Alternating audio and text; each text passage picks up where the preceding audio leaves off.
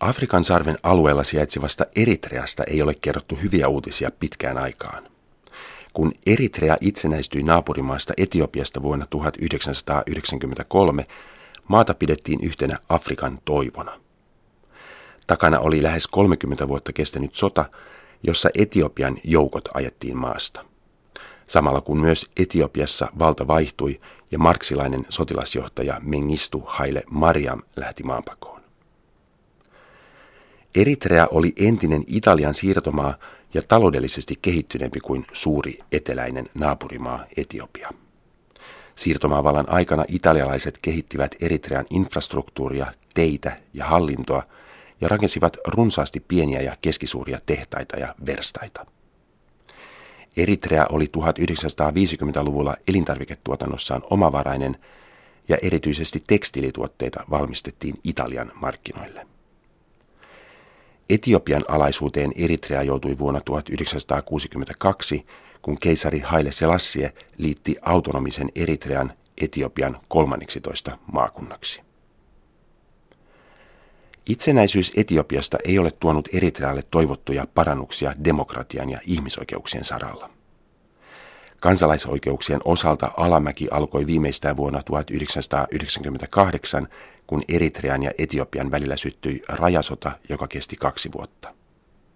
Sodan tiimellyksessä siirtyminen monipuoluejärjestelmään lykkääntyi. Uusi perustuslaki hyväksyttiin parlamentissa, mutta sitä ei koskaan ole otettu käyttöön.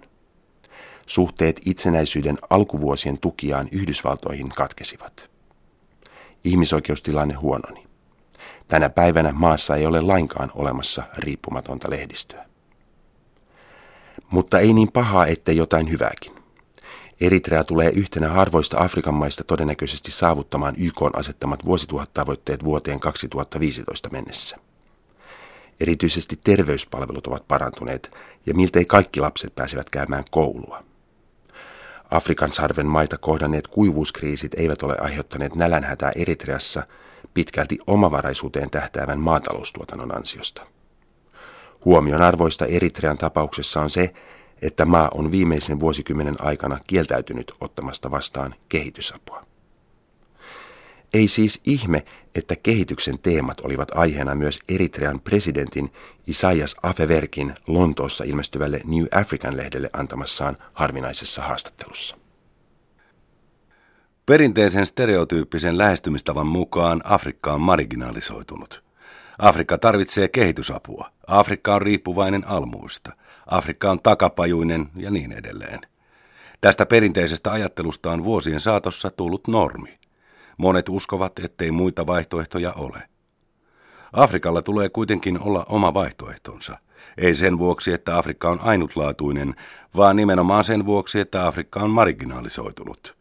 Ei siirtomaavallan ajan historian vuoksi, vaan nykyisen tilanteemme vuoksi. On varmasti olemassa polku, jonka valitsemalla voimme vapautua tämänhetkisestä tilanteestamme ja tulla tasavertaisiksi kumppaneiksi kaikkien kanssa. Kehitysavun puute ei ole haitannut Eritrean taloudellista kehitystä. Eritrean yli 8 prosentin talouskasvu on Gaanan jälkeen tällä hetkellä toiseksi korkein Afrikassa ja koko maailman kymmenenneksi korkein kasvuprosentti. Hurja kasvu selittyy ennen muuta uuden kultakaivoksen toiminnan käynnistymisellä sekä maataloustuotannon kehittymisellä. Inhimillisen kehityksen mittareilla Eritrea pärjää miltei yhtä hienosti. Ihmisten odotettavissa oleva elinikä on Saharan eteläpuolisen Afrikan korkein. Lapsikuolleisuus on Mustan Afrikan toiseksi alhaisin, äitiyskuolleisuus kolmanneksi matalin. Lukutaitoisuus on kaksinkertaistunut sitten maan itsenäistymisen. New African-lehti vertaa Eritrean presidenttiä Isaias Afeverkiä Ruandan presidenttiin Paul Kagameen. Molemmissa maissa presidentin tausta on aseellisessa vapautusliikkeessä. Molemmat presidentit elävät itse vaatimattomasti, eivätkä ole joutuneet korruptiosyytösten kohteeksi. Molemmilla näyttäisi olevan myös selkeä toimintasuunnitelma pienten maidensa kehittämisestä panostamalla koulutukseen, terveydenhuoltoon, naisten tasa-arvoon sekä maatalouteen. Kumpikaan presidenteistä ei kuulu sananvapausjärjestöjen suosikkeihin, mutta sekään ei näytä haittaavan heitä itseään. Ainoa suurempi ero Eritrean Isaias Afeverkin ja Ruandan Paul Kagamen välillä näyttäisikin olevan se, että Kagame on halunnut pysyä hyvissä väleissä länsimaiden ja kansainvälisten avustusjärjestöjen kanssa. Kehitysapu oli takavuosina muodikasta, mutta esimerkit osoittavat, että kehitysapu on itse asiassa invalidisoinut Afrikan maita, toteaa puolestaan Isaias Afeverkki New African-lehden haastattelussa.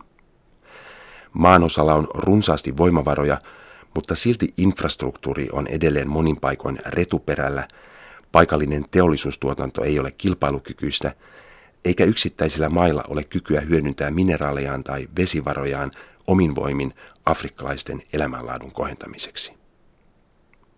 Hyvistä tarkoituksista huolimatta kehitysavusta hyötyy Afeverkin mukaan yleensä joku muu. Muistan, kuinka pian itsenäisyyden jälkeen Maailmanpankin talousasiantuntijat tulivat Eritreaan ja sanoivat, että he tulisivat laatimaan Eritrealle talouspoliittisen maaohjelman. Me olimme uusi valtio vailla aiempia kokemuksia talousohjelmien laatimisesta, mutta silti minulla heräsi kysymys, miksi jonkun ulkopuolisen instanssin pitäisi laatia meidän talousohjelmamme. Miksi me voisi itse laatia omaa talousohjelmaamme? Me kuitenkin tunnemme tilanteemme paremmin kuin kukaan muu. Olemme myös kykeneviä tunnistamaan omat tarpeemme ja erittelemään, mitä muutoksia tulisi aikaan saada. Kenties meillä ei ollut tuolloin vielä voimavaroja, mutta halusimme kehittää omia instituutioitamme ja kykyjämme laatia itse omat kehitysohjelmamme. Jos tarvitsisimme tässä ulkopuolista apua, voisimme pyytää sitä, mutta viime kädessä olisimme itse vastuussa omien kehitysohjelmiemme suunnittelusta. Muistan, että Maailmanpankin asiantuntijat olivat äimistyneitä, eivätkä osanneet vastata kysymykseeni. He sanoivat, että Maailmanpankki kirjoittaa maaohjelmat kaikille kehitysmaille ja etenkin Afrikan maille. Tämä johti sitten varsin poleemiseen keskusteluun, ja lopulta me totesimme, että tulemme itse kirjoittamaan oman maaohjelmamme. Isaias Afeverkin mielestä etenkin Afrikan sarven alueen maiden tämänhetkinen ahdinko on hyvin pitkälle ulkomaisen avun syytä. Kuivuuskausien aikana vastaanotettu hätäapu hellittää akuuttia ruokavajetta, mutta aiheuttaa usein riippuvuuden. Niin pitkään kuin ilmaista ruoka-apua on tarjolla, paikallinen viljely on kannattamatonta. Jos tämä tilanne jatkuu vuosien ajan, koko yhteiskunta halvaantuu, Isaias Afeverkki sanoo. Tällaisen lyhytnäköisen ja korruptoituneen politiikan sijasta Afrikan maiden tulisi hänen mielestään panostaa omavaraisuuteen maataloustuotannossa. Juuri maatalous on Afeverkin erityisiä kiinnostuksen kohteita, ja hänen kerrotaan käyttävän huomattavan osan työajastaan vierailuihin erilaisissa maataloushankkeissa. Tulokset ovat hyvät. Kun vielä muutama vuosi sitten Eritrea oli riippuvainen tuontiviljasta, nyt viljaa jää myös yli oman tarpeen. Kun puhumme omavaraisuudesta, monet uskovat, että se tarkoittaa eristäytymistä. Mutta todellisuudessa omavaraisuus antaa maalle mahdollisuuden osallistua alueellisiin ja globaaleihin markkinoihin. Jokaisen maan täytyy myydä jotakin ja ostaa jotakin. Jotta voisi myydä, täytyy ensin tuottaa jotakin. Kahden viime vuoden aikana olemme onnistuneet tuottamaan enemmän viljaa kuin tarvitsemme omaan käyttöömme. Kuinka tämä on ollut mahdollista Eritrean kaltaisessa puolikuivassa maassa, jonka vesivoimavarat ovat rajalliset. Se on ollut pitkälti kastelujärjestelmien rakentamisen tulosta. Tulva-aikana vesi otetaan talteen tulvapadoista ja kanavoidaan kuivemmille alueille. Uuden tekniikan hyödyntämisen avulla myös Eritrean kaltaiset ajoittaisista kuivuuskausista kärsivät maat voivat olla ruoantuotannossaan omavaraisia. Eritrean pitkällisen itsenäisyystaistelun aikana vapautusliike EPLF, Eritrean kansan vapautusrintama, oli sekä ideologisesti että sotilaallisesti läheisessä yhteistyössä Etiopian tämänhetkisten vallanpitäjien kanssa.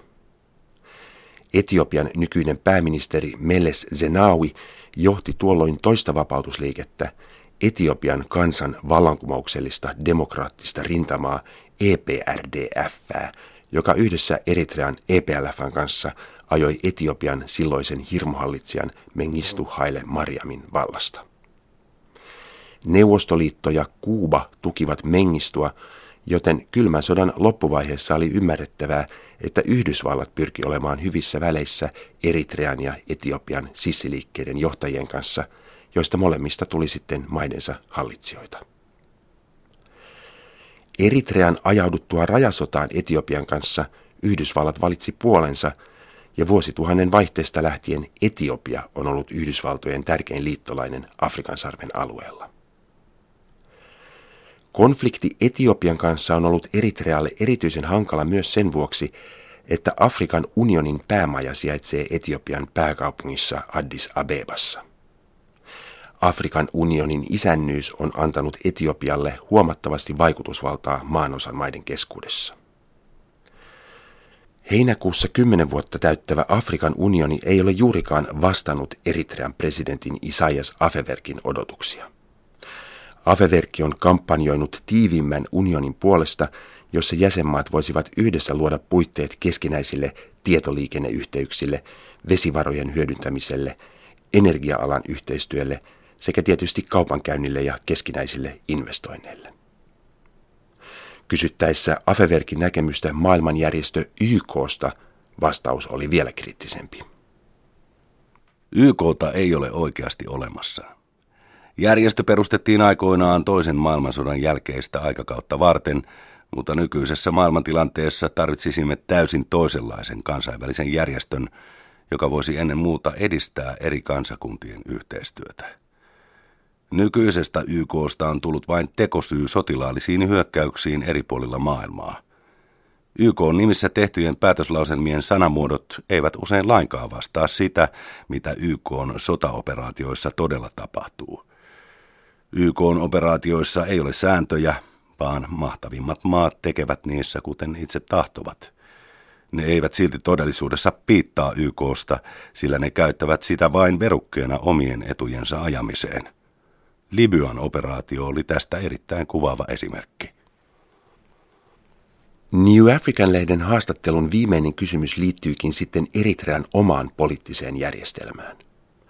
Maan itsenäistyessä vuonna 1993 eritrealaisille luvattiin pikaista siirtymistä monipuoluedemokratiaan, mutta vielä tänä päivänä entinen vapautusliike johtaa maata ja vaaleja on järjestetty vain alue- ja paikallistasolla. Onko vapautustaistelun johtaja paras henkilö johtamaan maata vielä 19 vuotta maan itsenäistymisen jälkeen, ja ovatko maan itsenäisyyden puolesta taistelleet välttämättä parhaita henkilöitä rakentamaan kansakuntaa ja edistämään talouskasvua? Näin vastasi Isaias Afeverkki. Kenellä on oikeus sanoa, kuka on paras johtaja? Viime kädessä kansan tulee päättää tästä. Tarvitsemme poliittisia järjestelmiä, jotka palvelevat ihmisten etuja. Ihmiset eivät tule loputtomiin sietämään olosuhteita, jotka eivät paranna ihmisten elämänlaatua tai talousjärjestelmiä, joissa vaurautta ei jaeta tasavertaisesti, eikä ihmisillä ole tasavertaisia mahdollisuuksia tulla toimeen ja kehittyä. Yhteiskunnat tekevät omat johtopäätöksensä sillä perusteella, mitä kokemuksia heillä on tarjolla olevista poliittisista järjestelmistä. Mitä taas tulee vapautustaistelijoihin, niin osallistuminen vapautustaisteluun ei oikeuta varastamaan rahaa kansalta ja siirtämään ne sveitsiläiselle pankkitilille. Kenelläkään ei ole oikeutta varastaa kansalaisten yhteisiä voimavaroja sen vuoksi, että taisteli aikoinaan maan vapautuksen puolesta.